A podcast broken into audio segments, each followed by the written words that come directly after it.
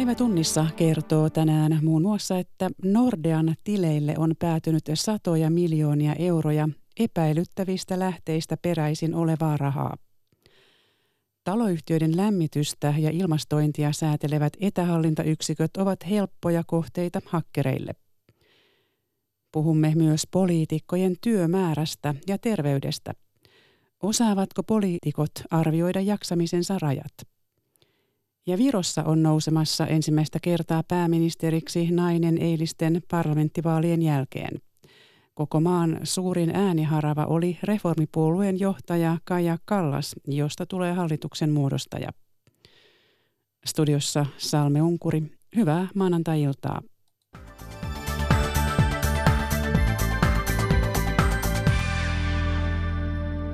Satojen miljardien rahaliikenteen sisältävä uusi tietovuoto paljastaa valtavan pöytälaatikkoyhtiöiden verkoston. Rahan alkuperään liittyy myös talousrikosepäilyjä. Pankkikonserni Nordean tileille rahoista on päätynyt ainakin 700 miljoonaa euroa. Vuodosta käy myös ilmi, että Nordean asiakkaana on ollut satoja pöytälaatikkoyhtiöitä, joiden taustoihin liittyy epäilyttäviä piirteitä. Jyri Hänninen. Uusi valtava tietovuoto paljastaa, kuinka joukko venäläisiä liikemiehiä loi laajan pöytälaatikkoyhtiöiden verkoston. Yhtiöiden kautta on siirretty rahaa jopa satoja miljardeja euroja. Varojen alkuperään liittyy myös rikosepäilyjä ja rahaa on päätynyt Venäjän presidentin Vladimir Putinin lähipiirille. Vaikka pääosa vuodetuista tilitiedoista on peräisin kahdesta liettualaisesta pankista, on vuoto kiusallinen koko länsimaiselle pankkijärjestelmälle. Varoja on kierrätetty useiden arvostettujen pankkien kautta. Nordean tileille on päätynyt ainakin 700 miljoonaa euroa. Rahanpesua poliisiammattikorkeakoulussa tutkiva Pirjo Jukarainen pitää Ylen hänelle näyttämiä tilisiirtoja epäilyttävinä. Vuodosta ei käy ilmi, onko Nordia ilmoittanut niistä viranomaisille. Pankki on yksi niistä ilmoitusvelvollisista tässä ilman muuta. Pankin pitäisi viime, viime kädessä tietysti vastata siitä, mutta aivan yhtä vastuullisia ovat muutkin, mitkä laissa on määritelty, eli, eli ne kaikki, jotka ovat jollain lailla osallisena siihen, ovat yhtä lailla vastuussa. MOTn selvityksen mukaan Nordean asiakkaana on ollut myös lähes 300 pöytälaatikkoyhtiötä, joiden taustoihin liittyy epäselvyyksiä, kuten esimerkiksi niitä on perustettu haamujohtajien nimiin, yhtiöiden rahavirrat ovat epäilyttäviä, liiketoiminta herättää kysymyksiä ja yhtiöiden omistukset ovat kulkeneet veroparatiisien kautta. Asiakasta ei ole tunnettu lain edellyttämällä tavalla. Nämähän on, olisi ollut hyvin helposti niin kuin havaittavissa, jos niihin olisi aktiivisesti puututtu. Eli se, että onko, onko se tyypillinen toiminta tälle tämän tyyppiselle asiakkaalle, niin kyllähän tämän, tämän olisi pitänyt käydä ilmi sieltä. Nordea ei antanut Ylelle haastattelua. Taloyhtiöiden lämmitys, ilmastointi ja jopa lukitus ovat helppo kohde ilkivallalle. Taloja huoletaan yhä useammin etänä verkon kautta, mutta automaatiojärjestelmien tietoturva on jäänyt usein retuperälle. Kyberturvallisuuskeskus kehottaa taloyhtiöitä poistamaan etähallintajärjestelmät avoimesta internetistä. Kun lämmitystä tai ilmavaihtoa ohjaavia venttiilejä täytyy säätää, huoltomiehen ei aina tarvitse edes tulla paikalle. Hän ohjaa järjestelmää tietokoneelta verkon kautta, sanoo automaatiojärjestelmiä valmistavan Fidelix Oyn kehityspäällikkö Antti Koskinen. Rakennusautomaatio on oikeastaan rakennuksen aivot, eli, eli rakennusautomaatiojärjestelmä hallitsee LVI-prosesseja, taloteknisiä prosesseja, lämmitystä, valaistusta, ilmanvaihtoa siellä rakennuksessa. Automaatiota käytetään uusissa kiinteistöissä ja hiljattain saneeratuissa kohteissa. Taloyhtiön saneerauksen yhteydessä ohjausjärjestelmä on kuitenkin usein jätetty avoimeen internetiin, eikä salasanaa ja käyttäjätunnusta ole edes vaihdettu. Kyberturvallisuuskeskuksen johtava asiantuntija Jussi Eronen. Tyypillisiä uhkaskenaarioita on esimerkiksi tuota heikot salasanat, oletussalasanat, jolloin hyökkääjä pystyy helposti arvaamaan, että miten sinne tuota järjestelmään kirjaudutaan sisään ja miten sillä päästään tekemään näitä toimenpiteitä. Myös huonot asetukset ja laitteessa olevat haavoittuvuudet ovat riski. Jos automaatiojärjestelmään tehdään ilkevaltaa, se voi tulla kalliiksi, sanoo kehityspäällikkö Antti Koskinen. Kyllä se, että lämmitystä tai ilmanvaihtoa tehdään tämmöisiä käsiohjauksia tänne järjestelmään, niin kyllä puhutaan ihan mittavistakin taloudellisista vahingoista ja, ja onneksi niiltä on tähän mennessä vältytty, mutta, mutta tota, on, kyllä se riski on olemassa. Tietoturvan korjaaminen on kuitenkin suhteellisen helppoa. Järjestelmä voidaan esimerkiksi rajata vain huoltoyhtiön tietokoneisiin. Johtava asiantuntija Jussi Eronen. Sen lisäksi näihin sopimuksiin, mitä huoltoyhtiöiden kanssa on tehty, niin näiden hälytysten ja tuota, muiden ylläpito toimien lisäksi olisi hyvä kirjata sitten ihan vastuut tietoturvasta, laitteiden päivittämistä, salasano, hyvistä salasanoista ja niin edespäin. Toimittajana oli Timo Keränen. Ja kerrotaan vielä, että Yle Areenassa alkoi tänään kuusiosainen sarja, jonka ensimmäisessä osassa hakkeroidaan juuri taloyhtiön automaatiojärjestelmä omistajien luvalla. Suomen eduskunta- ja EU-parlamenttivaaleja saatetaan häiritä pahantahtoisesti. Vihamielisellä vaalivaikuttamisella halutaan esimerkiksi tuhota poliitikko tai vaikuttaa äänestysvilkkauteen – Hybridi-suurlähettilään mukaan eri maiden vaaleja epäillään häirityn maan rajojen ulkopuolelta jopa parikymmentä kertaa kolmen vuoden kuluessa. Merja Niilola. Ulkopuolinen ja vihamielinen vaalivaikuttaminen on ulko- ja turvallisuuspoliittinen uhka, jonka torjuntaan varaudutaan nyt myös meillä eduskunta- ja europarlamenttivaaleissa. Tähtäimessä on vaikkapa poliitikko, puolue tai äänestysvilkkauden kokonainen tuho. Hybridisuurlähettiläs Mikko Kinnunen ulkoministeriöstä. Esimerkiksi vähentämään äänestysintoa. Siinä pyritään vaikuttamaan siihen, että kansalaiset ajattelisivat, että hmm, emme nyt oikein tiedetäkään enää, että mikä on totta. Onkohan tämä vaalitulos oikeasti oikea? Pyritään vaikuttamaan siihen, että menettäisimme jollain tavalla uskoa niin demokratiaan, demokraattisiin prosesseihin. Mistä sitten niin sanotut uhkat ja vihamielinen vaikuttaminen tulevat? EU-neuvoston asiakirjat toteavat, että venäläisten lähteiden tuottamasta ja levittämästä disinformaatiosta on raportoitu useiden vaalien ja kansanäänestyksen yhteydessä EU:ssa. Hybridisuurlähettiläs Mikko Kinnunen ulkoministeriöstä. Vaalivaikuttamisen meidän huomio alkoi kiinnittyä vuonna 2016 ensiksi Iso-Britannian EU-kansanäänestys ja sitten sen jälkeen Yhdysvaltojen presidentinvaalit ja sen jälkeen epäilyjä, e-, epätoivotusta vaalivaikuttamisesta, ulkoisesta vihamielisestä puuttumisesta, niin on ollut epäilyä noin ehkä 20 eri vaalissa. Trollausta, botteja, hakkerointia, palvelunestohyökkäyksiä, vastakkainasettelun lietsomista, vaalikeskusteluaiheiden junttaamista, keinoina esimerkiksi EU- ja maahanmuuttovastaisuus, valheet ja väärä tieto. Hybridivaikuttaja esimerkiksi haluaa, että meidän tilannekuva on mahdollisimman epäselvä, koska silloin poliitikkojen viranomaisten on vaikeata tehdä päätöksiä. Suomalaiset eivät liene helposti nenästä vedettäviä, mutta ainakin somessa kannattaa miettiä, mitä jakaa ja kenen eduksi.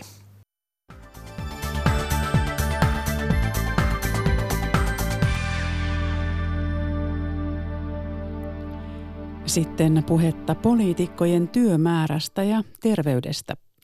Osaavatko poliitikot arvioida jaksamisensa rajat? Sitä voi kysyä, sillä moni poliitikko on joutunut pysähtymään sairauden vuoksi. Antti Rinne palailee sydämen pallolaajennuksen jäljiltä töihin. Vihreiden Touko Aalto ja sinisten Jari Lindström uupuivat.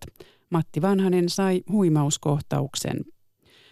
Maria Alakokon vieraana ovat työhyvinvoinnin asiantuntija, ohjelmapäällikkö Mikael Sallinen työterveyslaitokselta – ja ex-kansanedustaja, puoluesihteeri, pääministerin avustaja ja nyt viestintäyhtiö Kreabin toimitusjohtaja ja politiikan taustavaikuttaja Mikael Jungner, joka arvioi, että itsensä piippuun ajaminen johtuu usein kokemattomuudesta vallan kahvassa.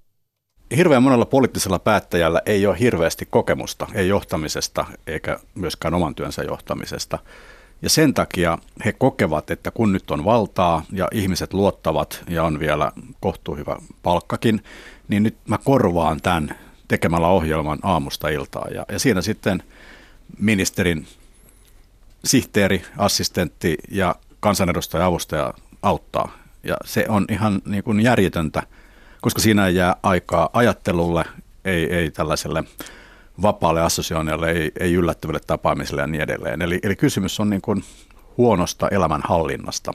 Eli se koko joukko juoksee sitten sen poliitikon perässä siinä samalla tavalla henkihieverissä. Siis suurin osa ministereistä on oman assistenttinsa tavallaan orjia. He, he suorittaa sitä ohjelmaa ja jos on luokkaa kymmenen tapaamista päivässä, niin illalla ei enää muista niitä aamu ensimmäisiä. Eli se on myös hukkaa heitetty aikaa. Et tosi harvassa on ne poliitikot, jotka on osannut esimerkiksi demareista, niin Erkki Liikanen hallitsi tämän ja, ja Paavo Lipponen, he osas. Muut, muilla on ollut vähän vaikeuksia. Mikael Sallinen, miksi kroppa sanoo sitten seis juuri lomalla? No voimme tietenkin ajatella näin, että lomalla vauhti hiljenee ja silloin ikään kuin tämmöinen ainakin oireet pääsee helpommin pintaan ja ne tiedostetaan helpommin, kun ei ole tämmöistä kovaa vauhtia päällä, joka peittää sitä oireilua.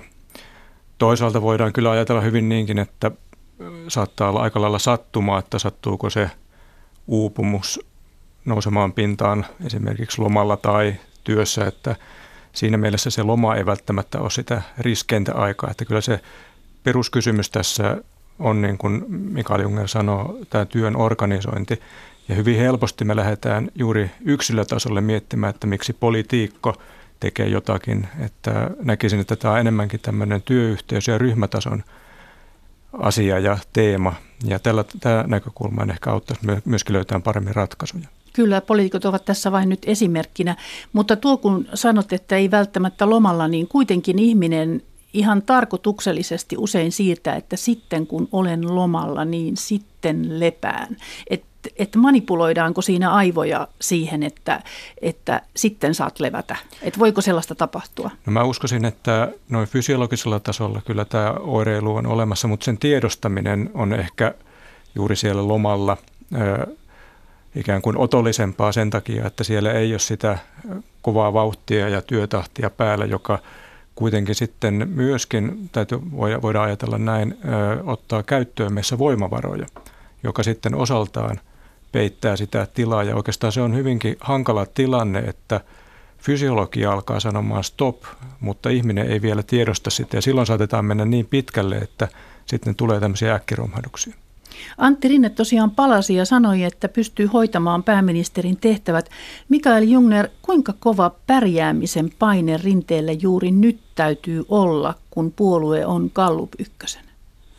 On se paine kova. Siinä on se paine siitä, että – että onko niin kuin porukalle luottamuksen arvoinen. Ja sitten totta kai se oma kunnianhimo, että harvalle meistä kuitenkaan tarjoutuu pääministeriyttä noin niin kuin lähelle. Että, että taatu, taatusti on, on kova ja se myös sitten näkyy kaikessa. Mikael Sallinen, kuinka rauhallisesti pitäisi ottaa pallolaajennuksen, sydänpussin tulehduksen ja keuhkokuumeen jäljiltä? No uskoisin, että nämä on lähes poikkeuksetta kaikille ihmisille sellaisia tapahtumia, jotka kyllä laittaa ajattelemaan. Ja oleellista siinä on tietenkin se, että, että mitä siitä sitten jää noin pitemmällä aikavälillä ö, sinne omaan mieleen ja, ja niihin toimintatapoihin. Ja oikeastaan oleellista onkin varmaan tämmöisen, tämmöisen tämän tyyppisten tapahtumien jälkeen miettiä sitä arkea ja miten se, miten se arki rytmittyy ja, ja tehdä selvä suunnitelma. Ja myöskin jutella joidenkin läheisten kanssa ja tehdä ikään kuin sillä lailla – näkyväksi se oma suunnitelmansa muiden kanssa, eikä vaan itse miettiä. Ja mä ajattelin, että tämä ehkä tuo semmoista kantavuutta sitten niihin päätöksiinkin. Niin, Rinne on ollut sen verran pitkään poissa, että kaikkikin ovat nyt haastatteluja. Samaan aikaan valmistaudutaan vaaleihin, kierretään ympäri maata, pitää olla Twitterissä, puhelin soi koko aika. Voisiko Rinne nyt sanoa, että hän kuuntelee itseään ja ottaa rauhallisesti Mikael Jungner? Kyllä voisi sanoa, ja se varmaan ymmärrettäisiin, että, että Rinteellä on, on niin kuin päätösvalta omasta elämästä hyvä niin, että ei, ei tämä ole niin mikään pakko. Toisaalta, kun katsoo häntä niin hän kyllä vaikutti niin kuin ulkopuolisen silmiin sillä ihan pärjäävän. Niin, piti vielä sanoa, että kysymys on tyystin siitä, että miten sen tekee, että tällainen koko maan kiertäminen, niin siihen saa hirveästi energiaa kulumaan ilman, että syntyy mitään tulosta. Että jos, jos Rinne osaa painottaa ajankäyttöönsä ja tekemisensä oikein, niin hy, hyvin voi niin kuin järkevämminkin tuota hommaa, vähemmän stressaavammin tuota hommaa hoitaa.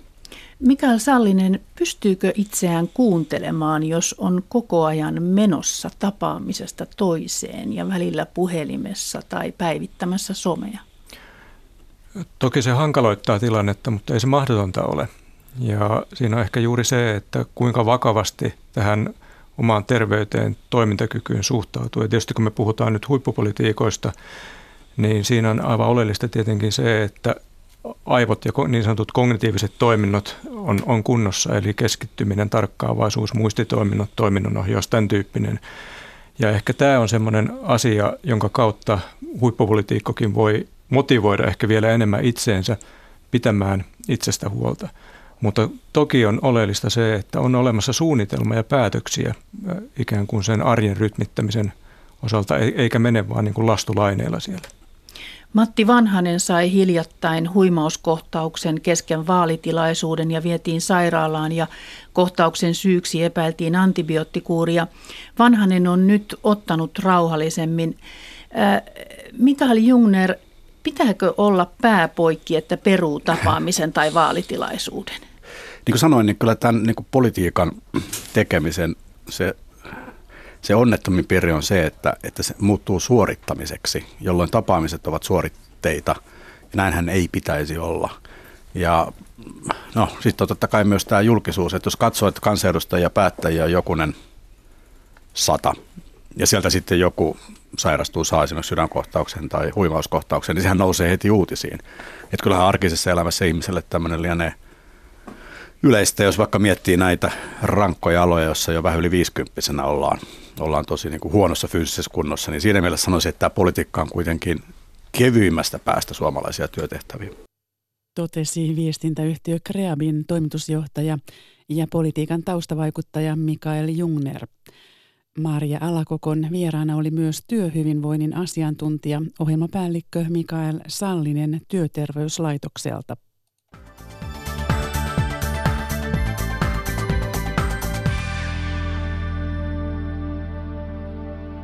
Nyt Viroon, jossa hallitusta ryhdytään kasaamaan reformipuolueen johdolla. Puolue nousi Viron parlamentin Riikikogun suurimmaksi puolueeksi eilisissä vaaleissa. Koko maan suurin ääniharava oli reformipuolueen johtaja Kaja Kallas, josta tulee hallituksen muodostaja. Nykyinen pääministeripuolue keskusta putosi vaaleissa toiseksi suurimmaksi. Populistisesta EKRE-puolueesta tuli Viron kolmanneksi suurin parlamenttipuolue. Tallinnasta raportoi iltapäivällä toimittaja Silja Massa, jota haastattelee Markku Lehtimäki. Millainen hallitus Viroon nyt on tulossa? No, reformipuolueella, joka lähtee nyt muodostamaan hallitusta, on käytännössä kaksi vaihtoehtoa. Puoluejohtaja Kaja Kallas on todennut, että mieluisimmat hallituskumppanit sille olisivat sosiaalidemokraatit ja isänmaa. Kallas näkee näiden puolueiden kanssa enemmän yhteistä kuin keskustan ja aikookin aloittaa hallitusneuvottelut ensin niiden kanssa. Toinen vaihtoehto sitten olisi tällainen kahden suuren hallitus, eli reformi- ja keskustapuolue muodostaisivat hallituksen yhdessä. Puolueilla on kuitenkin aika paljon näkemyseroja, jotka saattavat hankaloittaa hallitusneuvotteluita. Pääministeriksi on siis nousemassa Kaja Kallas. Miten kuvailisit häntä? No Kallas on entinen europarlamentaarikko, hyvin kansainvälinen ja menestynyt, koulutukseltaan asianajaja.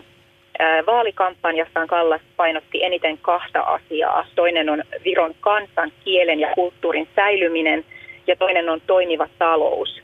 Reformipuolueen tapauksessa toimiva talous tarkoittaa lujaa luottamusta markkinavoimiin. Siljamassa, mitä tämä vaalitulos kertoo Virosta? No nämä vaalit oli ennen kaikkea voitto oikeistolle, sekä oikeistopopulisteille että oikeistoliberaaleille. Tämä suuremmaksi puolueeksi noussut reformipuolue on imagoltaan menestyvien puolue. Se tukee yrittäjyyttä, koulutusta, kansainvälisyyttä ja toisaalta sitten kuitenkin vahvaa virolaisuutta. Mutta etenkin siinä tapauksessa, että hallituksessa olisivat reformipuolue, sosiaalidemokraatit ja isänmaa, niin Viro todennäköisesti menee kohti yhä EU-myönteisempää suuntaa ja yhteistyö esimerkiksi Pohjoismaiden kanssa saattaa lisääntyä. Ja jatketaan vielä Viron vaaleista. Vaalien tulosta arvioivat Juha Hietasen kanssa entinen Suomen Viron suurlähettiläs Kirsti Narinen ja suomalais-virolaisia kulttuurisuhteita edistävän Tuklas-seuran toiminnanjohtaja Jaana Vasama. No kyllä se oli odotti, siinä mielessä odotettu, että ennakko, ennakkokyselyt näyttivät pitävän sitten kuitenkin hämmästyttävän hyvin paikkansa. Ja kyllähän että ehkä voi olla, että mä pikkusen itse olin yllättynyt Kaija Kallaksen henkilökohtaisesta äänimäärästä, joka oli yli 20 000. Että kuitenkin naiset, naiset politiikassa ei ole Virossa suinkaan niin kuin valtavirtaa. Samoin tunnelmin olen itse näitä tuloksia seurannut ja mielestäni tämä on kyllä myöskin eräänlainen naisten esimarssi, että Kajakallaksen lähtöasetelmat eivät olleet kovin mm. hyvät siinä mielessä, että maa, jossa on jo naispresidentti, niin lähtökohtaisesti lähdetään siitä, että hän oli lista ykkösenä siellä, eli pääministeri ehdokas. Ja, ja tuota, hän itsekin tuossa syksyllä totesi, että, että haastetta on lähteä tällä, tästä, näistä asetelmista, mutta kyllä hän on paikkansa lunastanut. Että se tiedettiin, että naiset ovat reformipuolueen äänestäjiä ja nämä tulokset myöskin osoittivat sen. Mm. Korostaako tämä semmoista Viron tasa-arvoisuutta? No ehkä, itse olen sitä mieltä, että se ei ole kovin tasa-arvoinen maa. Että siinä mielessä minusta voi olla, että tämä nimenomaan se oli reformipuolueen menestyksen salaisuus, että, että siellä oli nuori nainen ja poliittisesti kuitenkin suhteellisen kokenut nainen. Tuolta Euroopasta kerättiin sinne puheenjohtajaksi, joka antoi nyt justiin äänestysmahdollisuuden ja vaikuttamismahdollisuuden nimenomaan naisille. Suurin puolue itsekin sanoo yllättyneensä voitostaan – Jossain muualla päin maailmaa tuommoisia lausuntoja ei anneta, anneta. Te ette siis yllättynyt tästä voitosta? Ei, kyllä tämä oli ihan odotettu tulos. Mm. No, EKRE, sitä on luonnehdittu totta kai populistiseksi ja oikeistopuolueeksi, nousi nyt kolmanneksi suurimmaksi puolueeksi. Minkä verran sen vaalivoittoa selittää tämmöinen tiukka maahanmuuttokritiikki?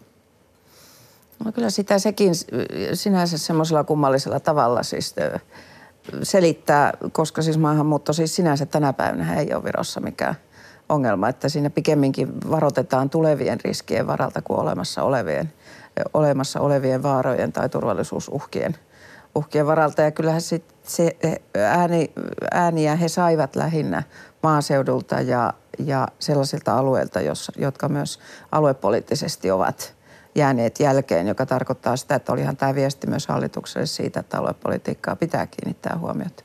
Joo, no omasta mielestäni nämä eivät olleet maahanmuuttovaalit. Nämä olivat viron kielen vaalit, nämä olivat viron kulttuurivaalit ja nämä olivat viron kielisen opetuksen vaalit ja opettajien vaalit. Nämä tulivat näissä aivan selvästi näissä tuloksissa omasta mielestäni esille. Jos avataan suomalaiselle, joka ei niin hyvin tunne sitä Viron sisäpolitiikkaa, niin näitä tätä tilannetta ei voi siis mitenkään perussuomalaisten jytkyihin verrata. No kyllä se tavallaan voi, mutta siis perusteet on toiset. Et Suomessahan ei kun suomalaisuus ole koskaan missään historiavaiheessa ollut oikeasti uhattuna, kun taas Virossa se on ollut ja, ja koetaan tietyissä piireissä, että on edelleen. Ja kyllähän venäjänkielisen väestön osuus on merkittävä vielä. Mm. Tosi siis kaksikielisyys on, on no kun se kasvava trendi totta kai. Ja kyllä eilisissä analyyseissäkin kovasti puhuttiin siitä, että kyllä kaksikielisyys on, on nimenomainen yhteiskunnan rikkaus ja sitä pitäisi tukea sillä tavoin, että venäjänkielisille annetaan kunnollinen ja todellinen mahdollisuus Viroa opiskella, joka tietysti taas Itä-Virumaalla, joka on kovin venäjänkielistä, tai siis täysin venäjänkielinen, niin se kieli ympäristö kun puuttuu, niin se on kovin haasteellinen tehtävä. Minkälaisia seurauksia Virolle on siitä, että EKRE nousi nyt kolmanneksi suurimmaksi puolueeksi? No mä en usko, että sillä niin valtavasti on vaikutuksia sitten loppujen lopuksi siinä käytännön politiikassa, varsinkin sitten kun näyttää siltä, että he jäävät hallituksen ulkopuolelle. Mm. Eli, eli tota, ja se, mistä se johtuu, niin on juuri se, että, että heidän ja reformin tavoitteet ja vaalilupaukset ovat hyvin kaukana toisistaan. Eli ei, kyllä näen itsekin hyvin mahdottomaksi sen, että, että näitä EKREN vaalilupauksia pystyttäisiin nyt seuraavalla vaalikaudella kovinkaan paljon viemään eteenpäin. Ei. No keskustalle tuli takkiin päinvastoin, kun puolue odotti. Mikä sen taustalla on? No kyllä sen taustalla on toisaalta tietysti aina hallitusvastuussa ollut puolue. On vähän heikoilla, että siinä täytyy puolustautua kompromissien tekemisen tuloksena. Mutta kyllä siinä merkittävä osa oli myös äänestysprosentin laskeminen ja, ja nimenomaan venäjänkieliset äänestäjät jäivät kotiin. Esimerkiksi Itä-Virumalla prosentti oli niin kuin knaftisti yli 50 ja Narvassa jopa alle. Ja Itä-Virumalla vielä on ollut, ollut puolueen sisäistä kähinää aika paljon, että – ei nyt sitten kuitenkaan koettu sitä, että Juri Ratas, joka on kuitenkin selkeästi leimallisesti virolainen, puhuttelisi niin paljon venäjänkielisiä äänestäjiä kuin Edgar Savisaar aikoina. Yksi teema, joka on tavallaan ehkä huutanut sitten poissaolollaan on ilmasto. Minkä takia ilmasto ei ollut tärkeä asia, muuten maailmassa ajankohtainen asia? No se on Virossa sellainen, joo, se on hyvä kysymys sen takia, että itsekin sitä jossain kohtaa mietiskelin, mutta sehän on Virossa kauhean yksinkertainen kysymys, että siihen, siihen ei haluta puuttua juurikaan sen takia, että se tarkoittaa palavaa kiveä ja se tarkoittaa Itä-Virumaan kaivoksia ja se tarkoittaa niitä tuhansia ja kymmeniä tuhansia venäjänkielisiä nimenomaan sillä Itä-Virumaalla, jotka ovat kaivos, kaivoksessa tai tai jalostusteollisuudessa töissä ja heidän tulevaisuutensa niin kuin muu, minkään muun elinkeinon toiminnan piirissä kuin tässä kaivostoiminnassa on kyllä äärettömän hankala. Niin sen takia minusta mennään aika lailla sellaisella matalilla profiileilla ja Euroopan unionin tietysti kriteerien mukaan, mutta ei mitään valtavaa vallankumousta siinä mm. sillä puolella voi tästä aluepoliittisesta ja kielipoliittisesta syystä tehdä. Tässä Viron vaalitulosta kommentoivat entinen Suomen Viron suurlähettiläs Kirsti Narinen ja suomalais-virolaisia kulttuurisuhteita edistävän Tuklas-seuran toiminnanjohtaja Jaana Vasama. Juha Hietanen haastatteli.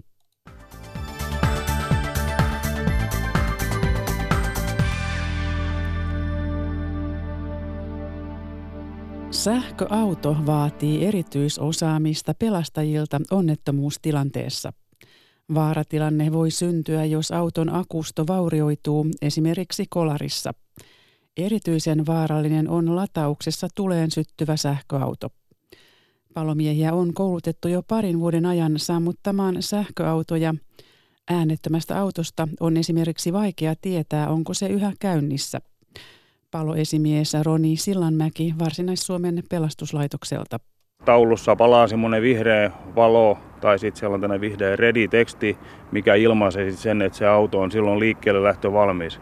Eli silloin ei tarvita muuta kuin pieni painallus kaasupolkimeen ja silloin ollaan liikkeellä. Ensimmäiseksi kannattaa laittaa käsijarru päälle ja virtanappulasta sähköauto pois päältä. Periaatteessa potilaaseen voi koskea turvallisesti. Sähköiskun vaara on, jos jännite on päässyt auton koriin vaurioituneista akuista. Akut sijaitsevat yleensä auton pohjassa. Esimerkiksi tämmöiset korkeajänniteakustot on vaurioituneena näkyvillä, niin, niin silloin se on mahdollisuus tämmöiseen tilanteeseen tietenkin kasvaa olennaisesti. Konepellin alta ei maallikon kannata lähteä irroittelemaan johtoja.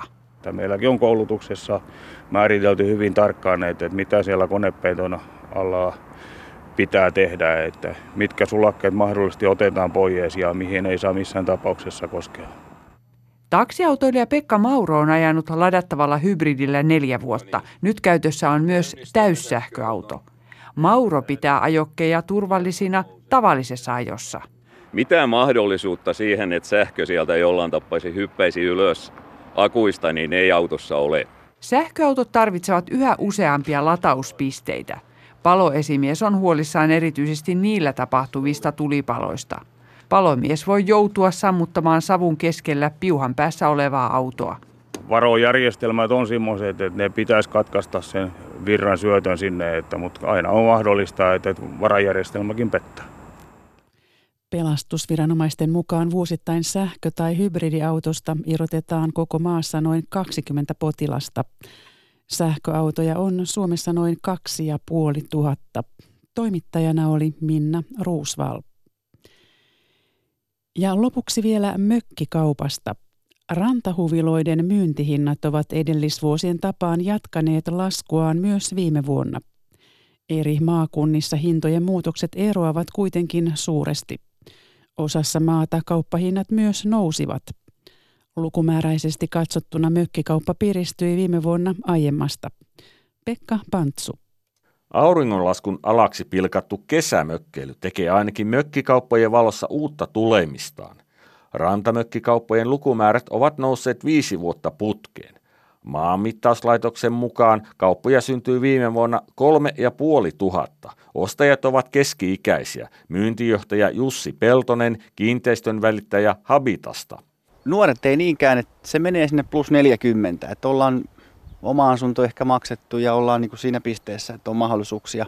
Kauppojen kasvusta huolimatta rantamökkien keskihinnat ovat laskeneet monta vuotta peräkkäin. Viime vuonna mökin sai keskimäärin 90 000 eurolla. Laskua viiden vuoden takaisin on parikymmentä tuhatta euroa. Kiinteistön välittäjän mukaan lasku johtuu kasvaneesta tarjonnasta, kun isot sukupolvet myyvät mökkejään pois. Jussi Peltonen. Mökkejä Suomi on täynnä, että kyllä se tarjonta on ollut vaan liikaa ja se tekee hinnoille tietenkin sitten vastaisuudessa sitä, että se hintataso vähän laskee ja sitten kun hinta on oikein, niin kyllähän mökit tekee tietenkin kauppansa, että kyllä niitä ostajia vielä löytyy. Tosin maakunnittaiset hinnat ja niiden muutokset eroavat suuresti toisistaan. Osassa maata hintataso jopa nousi, esimerkiksi Uudellamaalla, jossa hintataso on jo entuudestaan maan korkein. Monesta maakunnasta mökin saa yli 100 tonnia uutta maata halvemmalla. Monesti omistajan odotukset myyntihinnasta ovat epärealistiset. Jussi Peltonen. Se oma mökki on aina se kaikkein paras. Ja kyllä sen ymmärtää, onhan näissä niin mökeissä aina se fiilis mukana. Ostaja ei vaan maksa siitä tunteesta mitään. Et kyllä monesti on niin, että keskustellaan myyjän kanssa tosi tarkkaan, että mikä on se oikea hintataso ja minkä takia. Kiinteistön välittäjä Peltonen arvioi, että alkaneesta mökkikauppavuodesta tulee viime vuoden kaltainen ja hinnat pysyvät vakaina yksi trendi, mitä tulee olemaan niin, ja on ollutkin markkinoilla, niin ulkomaalaiset ostajat tulee myös hakemaan Suomesta mökkejä ja se tekee mun mielestä niin kuin kotimaiselle mökkikannalle hyvää. Tämä oli maanantain päivätunnissa. Mukavaa loppuiltaa.